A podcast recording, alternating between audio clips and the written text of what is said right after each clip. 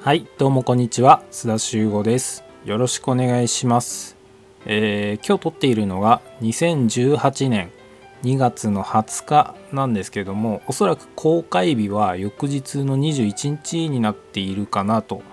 思います。はいすいません。ちょっとねバタバタしちゃってとりあえず撮って編集まではしておこうかなって思ってます。今日ね今日の話ですけど。はい。でなんかね一昨日ぐらいからベロの下にななんなの別になんかできてるわけではないんですけどとりあえずなんかベロの下が痛いんですよ。下の方。うん。でその前その1日2日ぐらい前さらにね前はベロが痛かった。ベロの表面なんて言えばいいんだろう。ベロの一部。なんて言えばいいんだろう。とりあえずなんか痛かったんですようん。で噛んじゃったかなって思ったんですけど特になんか噛んだ記憶もないし、うん、でそのベロの表面の一部分が 痛かったなっていうのが治ったと思ったら今度そのベロの下の部分が今痛いんでね。これ何なんだろうな。なんかちょっとね軽く調べてみたんですけど亜鉛が足りないとか書いてあったのがでも本当なのかな。ね怪しいですからね。ネットのそういう健康記事。怪しいですからね。とりあえずだんだん落ち着いてきてはいるんでこのままねしばらく様子見しておこうかなって思ってます。なんでね今日ちょっとねこの喋る時にねこれちょっと痛いんですよ。だからうんなんでもしかしたらいつも以上にろれつが回ってないところが出てくるかもしれないんですけどもその辺はね、えーあの温かい心で受け止めていただければなと思います。はいというわけで、えー今回第15回目ですねスタラジの方始めていきたいなと思います。どうぞよろしくお願いします。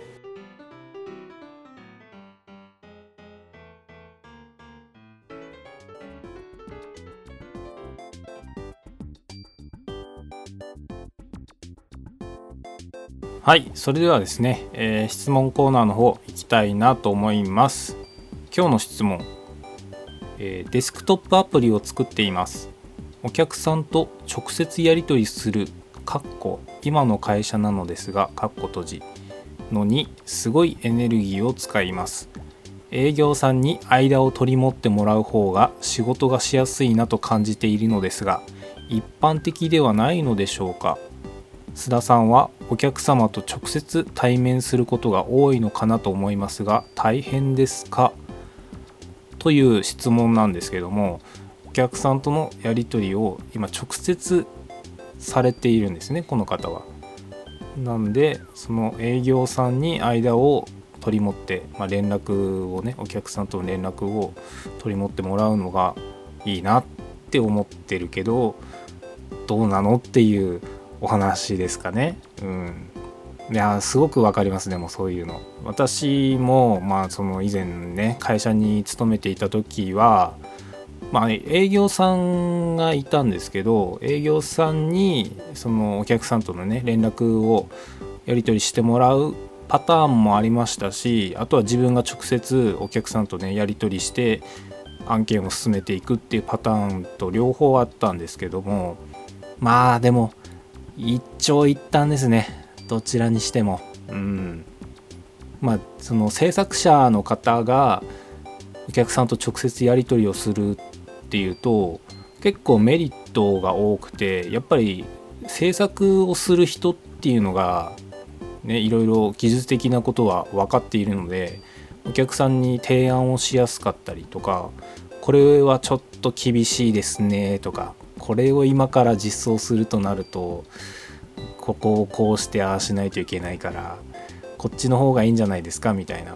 でそういう具体的な例を挙げての提案ができたりするのでなんでまあお客さんからしたらそっちの方がありがたいんじゃないかなってうんちょっと思う部分もあるんですけどもまあただやっぱりね制作をする人は制作に専念したいっていうのがあると思いますしまあ、この方もねおっしゃっているように直接やり取りをするのにすごいエネルギーを使うって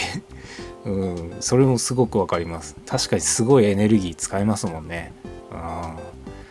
うんなんでその間にまあ営業さんなり、まあ、あとは何でしょうねディレクターさんがいればディレクターさんだったりっていう方が、まあ、そのお客さんとその制作の方とのね間を取り持って連絡係みたいになるっていうパターンも、まあ、確かに楽な部分楽っていうかありがたい助かる部分も多いんですけどもたまにいるねそのお客さんから来たメールをそのまま制作の人に転送してくる営業さんとか。ね。なんかそういうのだったらいらないですよね。うん。いらない。だってねそれだったら間にいる意味がないじゃないですか。そんなメールサーバーを通してメールが送られてくるのと変わんないわけですよ。そんなんじゃ。だからその間に入る方もそれなりの知識を持っていてでなおかつちゃんとねその分かんないことがあったらすぐ調べたり、えー、まあ制作の人にねすぐ聞いてくれるっていう営業さんである必要がありますよね。じゃないとねさっき言ったようにただメールを転送してきてここを修正お願いしますとかここを追加お願いしますここの質問回答お願いしますとかっていうねなんか一言だけ添えてきたりとかなんかそういうメールを送ってくる人とかもいるんですよいたんですよ なのでまあ、これはね別に Web に限った話じゃないですけども、うん、どの企業においてもやっぱりそういう制作者が制作者というか、まあ、制作する方がいて営業さんがいてお客さんがいてっていう図になるとやっぱりそういう関係っていうのは出てきてしまうので、うん、なんで一長一短ですね本当に。うんなんでまあ最近であれば一般的になってきたのかなって思うのがあのチャットツールとかを使って、まあ、お客さんと、えー、自分のね、えー、制作する人とあとはその営業さんとか、まあ、そのとりあえず案件に関わっている人全員をその何？チームとして一つのチャットルームを設けてなんか、えー、 Slack とかですね主に。 Slack だったり、えー、あんまり評判良くないけど Chatwork だったり、うん、を使ってまあ一つの案件を進めていく方がメールだとやっぱりあの CC に入れてねこの関係者にいっぱい送ったりしますけどもやっぱり直接案件に関わってるなっていう実感が持てないんですよね。CC で送られてきてもメールの。だったらチャットツール、まあ、 Slack とかでここ今こうなってますみたいなのでこうどんどんみんなが見れる状態でね共有していった方がいいんじゃないかなって思うんですけどもまあでもなかなかねそのチャットツールを導入するっていうこと自体もまた一つのハードルがねあったりしてなかなか難しいかなと思うんですけれども、うん、なんで、まあ、試しにその営業さんをね間に入れることができるのであれば試しに一回それで案件をやってみるっていうのもいいんじゃないでしょうかね。うん、でやっぱり実際にやってみるといろいろ見えてくる部分っていうのがあると思うので、うん、それを通してやっぱりいた方がいいなって思うかいない方がいいなって思うか、うん、営業さんは何をどんなことをされてるんでしょうね主に、うん、お仕事を取ってくるのがメインの方であればやっぱり営業さんも営業さんでそれに専念したいっていう可能性もあるのでそこはまあ会社内でねいろいろ話し合って決めた方がいいんじゃないのかなと私は思います。でもやっぱり大変ですよね。うん、その情報をまとめるっていうのがすごく大変なのでだから何でしょうねやり取りをするっていうよりも情報をまとめてくれる人がいた方がありがたいっていう節はありますよね。うん、だからディレクターさんっていう人がいてその人が今の進行状況とか、連絡の状態とか今どうなってるみたいなのを全てまとめてくれるっていう状況が一番ありがたいかな。うんまあそれがね営業さんだったりもするんでしょうけど。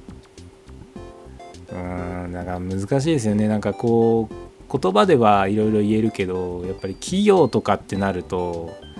ねだって大変でしょ？さっきも言ったけど企業とかにチャットツールとか導入するのってそれだけでもなかなかのね労力が必要になってしまうからうんどうなんでしょうね。うんまあでも一つの案としてはやっぱりそのチャットツールを導入するとか、えー、試しに間に営業さんを入れてみるっていうことをやってみるのもいいんじゃないでしょうか。はいこんな感じでいいでしょうかね。はい。えー、質問の方は、えー、質問箱ピングから受け付けておりますので、えー、質問じゃなくてもねなんかこういうことで話してほしいとかっていうトークテーマみたいなのがあればぜひぜひ送ってください。よろしくお願いします。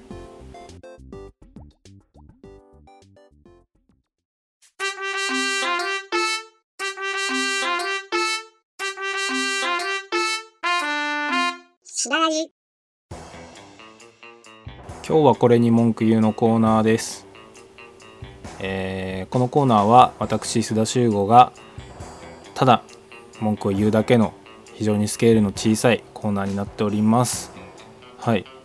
えー、今日文句を言いたいのはメガネが汚れている人に文句を言いたいなと思います。まあ別にメガネがねその人メガネが汚れてるからって私に何も影響はないから別にいいんですけどいいんですけどでもあのメガネがね汚れてるとすごく気にならないのかなっていうのが気になっちゃうんですよ。うん、あちなみにそのメガネが汚れてるっていうのはメガネのレンズが汚れてるっていうことですからね。はいまあ、あの私の場合ですと私結構前髪がね長いのでその前髪がレンズに当たって結局その前髪についてた皮脂がね皮脂油がレンズについて結果メガネのレンズが汚れてしまうっていう、まあ、その一連の流れが起きてしまうんですけどもでそうなるとちょっとでもメガネ汚れるとすごくこう何視界の邪魔をしてくるんですよねその汚れが。で、特にパソコンなんか見てるとそのパソコンで例えば白いページをね開いたとしてでそうするとその光が強くなるじゃないですか。画面からの。その光が強くなると何て言うのその分光に照らされたレンズの汚れが何て言うのまた一層輝きを増すというか。えっと何？自己主張が激しくなる、うん、だから余計になんかその汚れが気になって見えちゃうっていうのがあるんですけど気にならないのかなって思うんですよね。いやたまにすごいもうレンズ真っ白になってる人を見かけたりするんですけどあれ気にならないのかね。メガネ拭きとか持ってないのかなってちょっと思っちゃうんですけどでもメガネ拭きもあれ定期的になんか洗濯っていうか洗っとかないとメガネを拭いても全然汚れが取れないっていう状態になっちゃいますよね。うん、そこもまたね難しい。メガネ拭きだってなかなか買うもんじゃないですからね。うん、私は一応あの常にあの何？個包装になってるメガネクリーナーみたいなやつあのウェイトティッシュみたいなやつ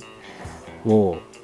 23枚持ち歩いているんですけどもまあそれはあの別にメガネだけじゃなくてカメラのレンズとかも拭けるのでそれでねあのいつも持ち歩いてるっていうのもあるんですけどうんだから一応ねその普通の布のメガネ拭きだけじゃなくてそういうのもあるからひどく汚れた時とかどんな時かちょっと思い浮かばないですけどメガネのレンズがひどく汚れた時なんかはそれで拭いてね綺麗にするっていうことがたまにあるんですけどでもメガネ気になりますよね。自分毎日拭いてますよ。毎日3時間おきぐらいに拭いてますよメガネレンズ。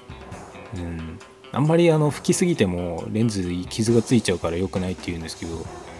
でもちゃんとあのねほこりを取ってからこうキュッキュッて拭けば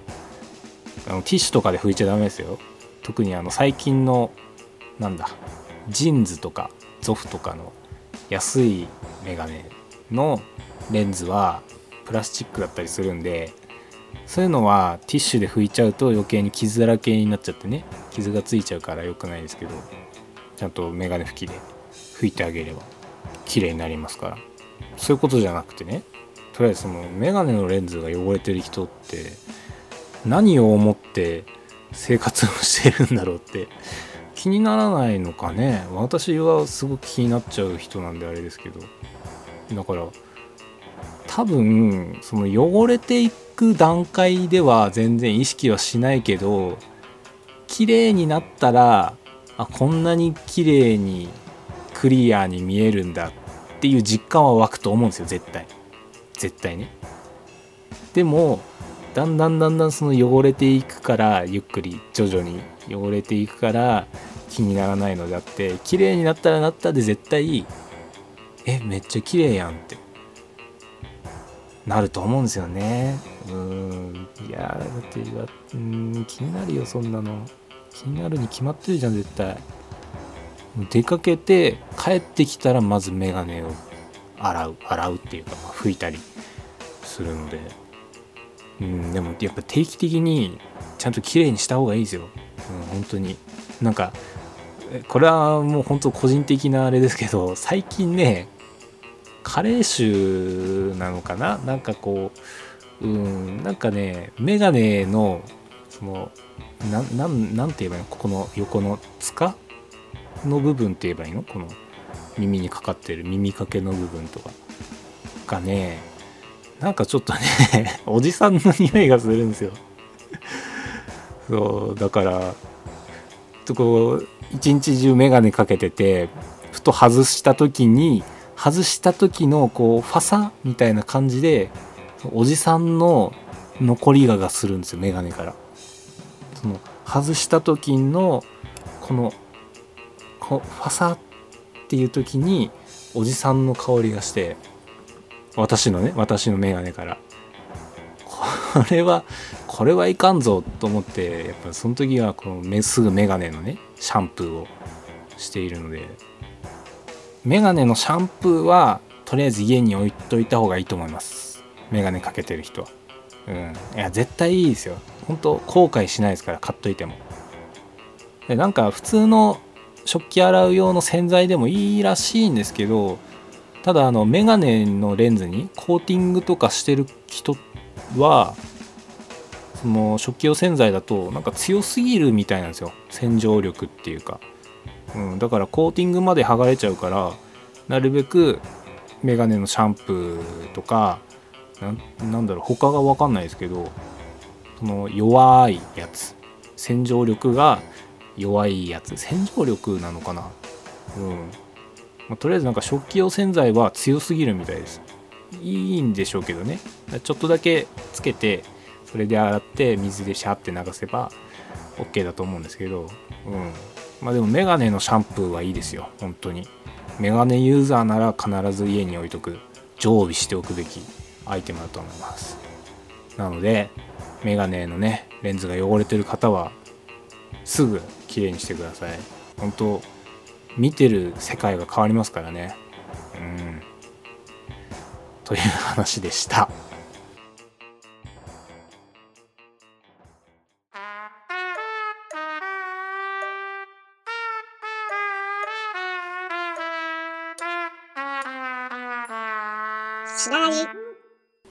はいここからはフリートークのお時間です。いやーベロの下が痛い。うんベロの下が痛い。何て言えばいいの？このベロの下の部分。あのベロをこう上に上げた時のこの何て言えばいいんだろう？このなんか真ん中に筋みたいなのでつながってるじゃないですか。なんかその辺が痛いんですよ。この筋の部分なのかな？なんかあんまりねベロが痛いことがないからどの辺が痛いのかっていうその感覚的な部分も曖昧なんですけどとりあえずベロの下が痛い。痛いよ。はい。別にそういう話をしたいじゃなくてあの昨日ですね。昨日だからまあ実際は2月の19日にえっ、ー、と今映画館で公開されている「グレイテスト・ショーマン」っていうねあのヒュージャックマンが主演のなんだろうミュージカル映画って言えばいいのかな？ミュージカル映画を見てきました。はい。とても面白かったですね。はい。まあミュージカル映画ってなると多分これで見たのが3本目かな？4本目？5本目？ちょっと記憶が曖昧ですけどもいや今回は良かったな。歌がねやっぱね良かったですね。まあそのミュージカル映画なので基本はその物語の進行っていうのはその歌で進んでいくんですよ。まあ、見たことある方だったら分かると思うんですけども歌でストーリーが進んでいくのでやっぱその歌が全てなんですよね言っちゃえばもう。演出としての歌。ストーリーとしての歌なのでその曲がねとても良かったですね。うん。あとやっぱ映像もなんだろうなんかこう光の使い方っていうのがすごく特徴的だったなって思いますね。うん。ところどころにその光なんて言えばいいんだろうあれね。言葉でね説明が難しいんですけど光のね使い方がね特徴的だったんですよ。うん、だからすごくその一つの映像作品としてとても満足感の高いものになってましたね。うんまあ、ストーリーは、まあ、そのヒュージャックマンが演じる P.T. バーナムっていう人なんですけどね P.T. バーナムっていう、まあ、実在した人物が、まあ、主人公になっていてでストーリー的には一応沿ってるのかな？なんかね軽く調べたんですけどその P.T. バーナムっていう人がモデルになっていて、えー、実際の話はその人の、えー、成功を描いたミュージカル作品っていうことになっているらしいのでなんで実話っていうとちょっと違うし実話じゃないのかっていうとまたそれも違うしっていう、まあ、あくまでもその人の何て言うんだろう。人生っていうか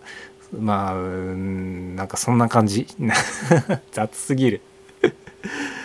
うん、とりあえずその実在した人物の成功サクセスストーリ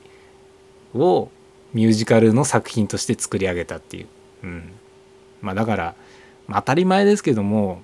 やっぱりいいように進んでいくわけですよ話的には。うん、まあ時には失敗するけども反省をしていって最終的にはこうハッピーエンドだねみたいな感じで終わるんですけども。まあでもうん。作品としての完成度なんかすごく偉そうな感じに言ってますけども、うん、作品としての満足感はすごく高かったですね。はい、でこの P.T. バーナムっていう人はなんかすごく何？広告を打つ？広告って言えばいいのかな？宣伝とかなんかそういうやり方がすごく上手い人だったらしくてまあもう根っからの商売人みたいな感じだったんでしょうね。うんえー、見せ物小屋から始まってで最終的にはそのサーカスとして成功していくっていうお話になっているんですけどもまあでもね良かったですね。うん良かったですよ。広めるのが下手かっていう。うん。まあでその人の最後にね映画が終わった後に最後にその人の実際の言葉みたいなんですけども最も崇高な芸術とは人を幸せにすることだっていう by P.T. バーナムって最後に出てきたんですけどもまあなるほどなと最も崇高な芸術は人を幸せにすることだとてもいい言葉だと思いますよ。はい、で私思ったんですけどもなんかデザイナーさんとかに限った話じゃなくて、まあ、Twitter とかね SNS 上とかでもう言える言葉なんですけど言葉っていうか言えることなんですけどもなんかエンターテインメント精神って大事だなってすごく私思っていてやっぱり自分がきっかけで、まあ、自分の何かしらで誰かが喜んでくれたり楽しんでくれたらそれはとても嬉しいことだなって私は思うんですね。うん、なのであんまり何て言うんでしょうねその何々をすべきとか何々であるべきみたいな話は好きじゃないですけどもまあでもなんか人は何かしらのエンターテイナーであるべきだなっていうのは私ちょっと思っていてうん。何て言えばいいんでしょうね。なんか急に難しい話しだしたぞって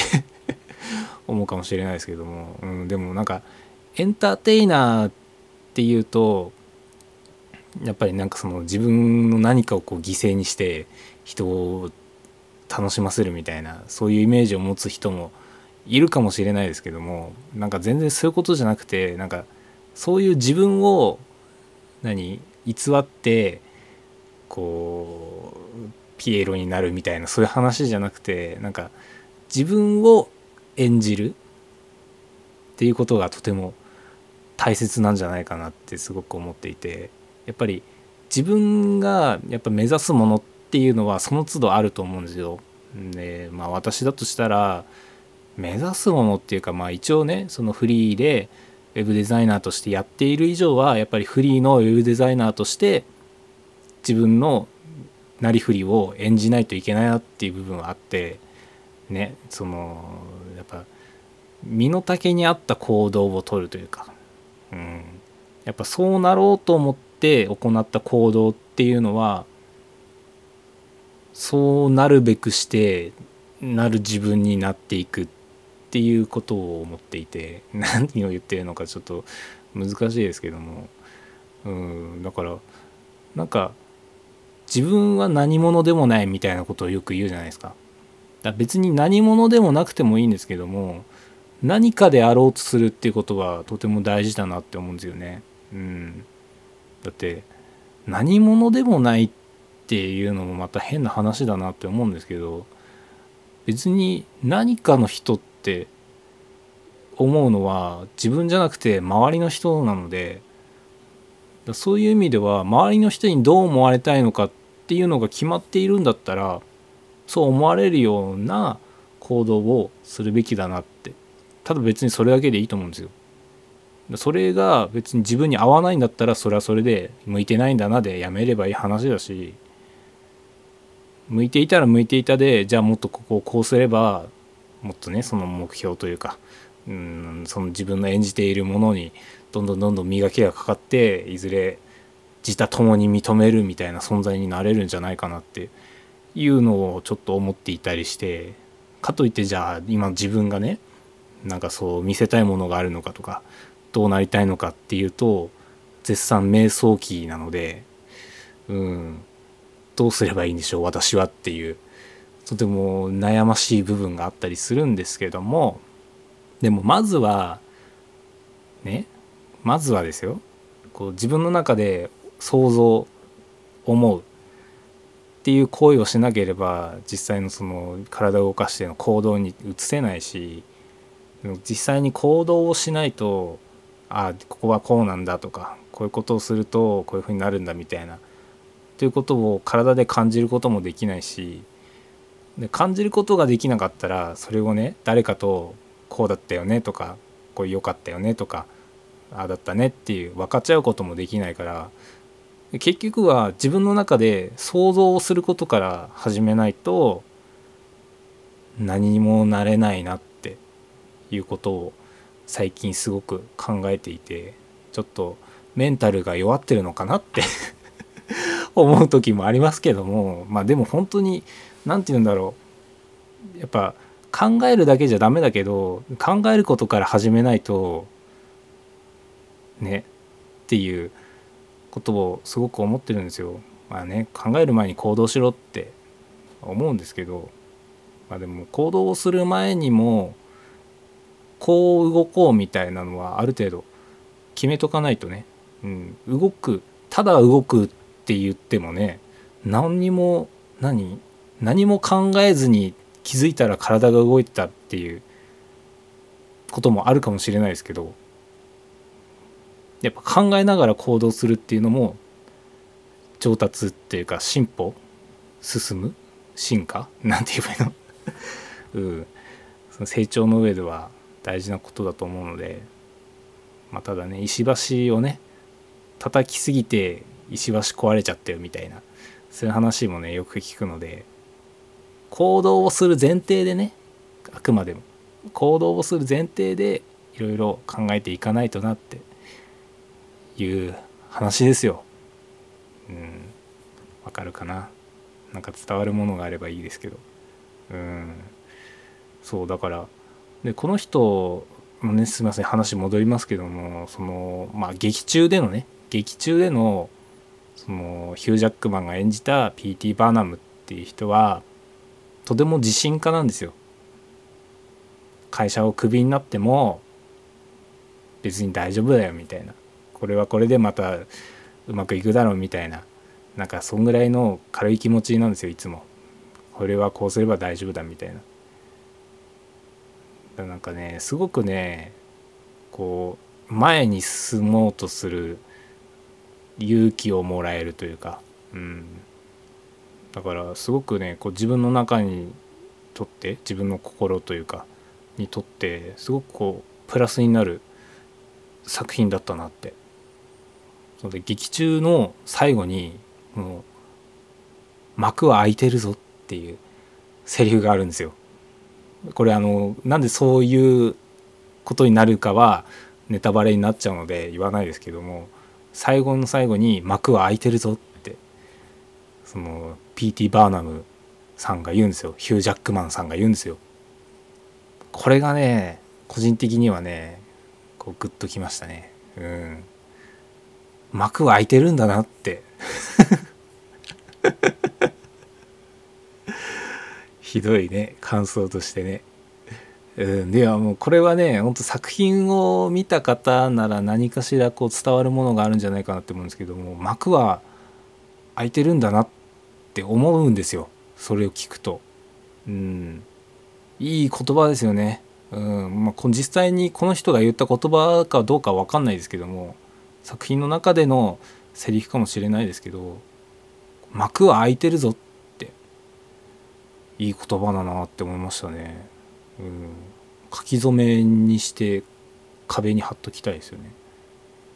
でまあ実際にその映画を見て私その P.T. バーナムさんをねいろいろ調べたんですけどまあ後にそのバーナムさんがやっていたサーカスがまあ他のねサーカスと合併をしたらしいんです。その1881年にジェームズ・ベイリーさんが経営していたクーパーベイリーサーカスと合併してバーナムベイリーサーカスとして世界中を巡業したんですって。でそのバーナムさんがもう亡くなってしまった後1909年に、えー、リングリング兄弟に売却されたんですって。そのバーナムベイリーサーカスが。で名前がリングリングブラザーズバーナムベイリーサーカスになったって。まあこれ完全にウィキペディアの情報なんですけども。何その日本の銀行の合併した後の名前みたいな感じって。そのまんまじゃんっていうね。リングリングブラザーズバーナムベイリーサーカス。めっちゃ長いし。で実際にこのねリングリングブラザーズバーナムベイリーサーカスっていうのはほんとつい最近までまだ生きて生きていたっていうかまだそのやっていたらしいんです。で2015年の3月に、えー、まあそのいろいろね問題になっていたその象象を扱った芸についてやっぱりそのいろいろお客さんが思うことがあってまあねいろいろありますからね、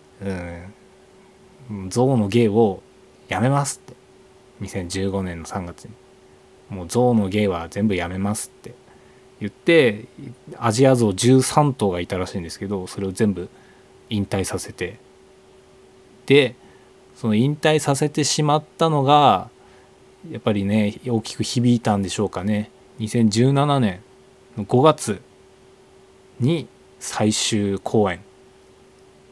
最後の公演が行われてもう解散してしまったと。ねすごい歴史を持っていたんですね。1800年代から続いた。だから100年以上150年ぐらい続いたんですかね結局。そのバーナムサーカスなのかな？っていうあれからしたら。すごいですね。150年も続いたのに象は扱わないよっていうだけで終わっちゃうんだ。それだけね象っていう何コンテンツは強かったんでしょうね。うん。まあでもまた難しいですよね。そういう動物とかを扱ったショーってなると日本でもね例外じゃないですからね。やっぱりイルカショーとかで結構ね批判が集まってたりするので、うん。まあ、私はその辺に関してはちょっとノーコメントなのではい。うーん。ふーって すいません今日ねちょっとコメントがひどいですね全体的にね。うん。やっぱりねベロが痛いんですよ。ベロが痛いの。なんか意識がやっぱそっちに持ってかれちゃうんですよ。でまたね花粉も今すごいでしょ？もう目かゆいし鼻がねちょっとね通りが悪いし。散々なんですよもうこの時期は。ほんとすいません。本当に。もうちょっと今回第15回はねちょっとひどいですねあまりにも。うん。次はねちゃんとね、えー、ちゃんとしますからどうかあのポイしないでください。これを伝わる人はどれだけいるんだろうって感じですけどねポイしないでください、はい、というわけでえっ、と次が、えー、第16回になりますね。はい。順調に回数を重ねてきています。ペースですね。いいペースですよ。はい。なんかたまにスペシャル的なものをやってもいいのかなって思ったりもするんですけどもかといってなんかスペシャルとか言うけどそんなスペシャルなこともできないしどうしようっていうね。なんか今日全然喋りたいことがまとまんないですね。うんやっぱね。やっぱこの時期なのでこのシーズンなのでね、ちょっと春はダメですね。春はダメ。うん。頭ぼーっとするし。すいませんね。本当に。聞いてくださっている方々。本当に申し訳ない。というわけでえっと質問とかねあれば質問箱ピングの方もしくは Google フォームから受け付けております。であと人気なのかどうなのかわからないですけども、えー、今日は文句言うのコーナーも Google フォームの方で受け付けておりますので是非よろしくお願いいたします。でまあ感想とかもねあの Twitter とかで「ハッシュタグすだらじ」ってつけていただければ、えー、それを追ってねあのいろいろ参考にさせていただきますのでよろしくお願いします。で Twitter も、えー、すだらじの Twitter アカウントがあるのでもしよければそちらの方フォローお願いします。今日はちょっとこんな感じで終わりたいと思います。すいません。ちょっとグダグダで。はい。えー、次。あ来週ですね。はい。来週の何日だ？3月に入っちゃうのかな？もしかして。ギリギリ入らない。2月の27になるのかな？多分。それぐらいになると思いますので是非そちらもよろしくお願いします。それでは。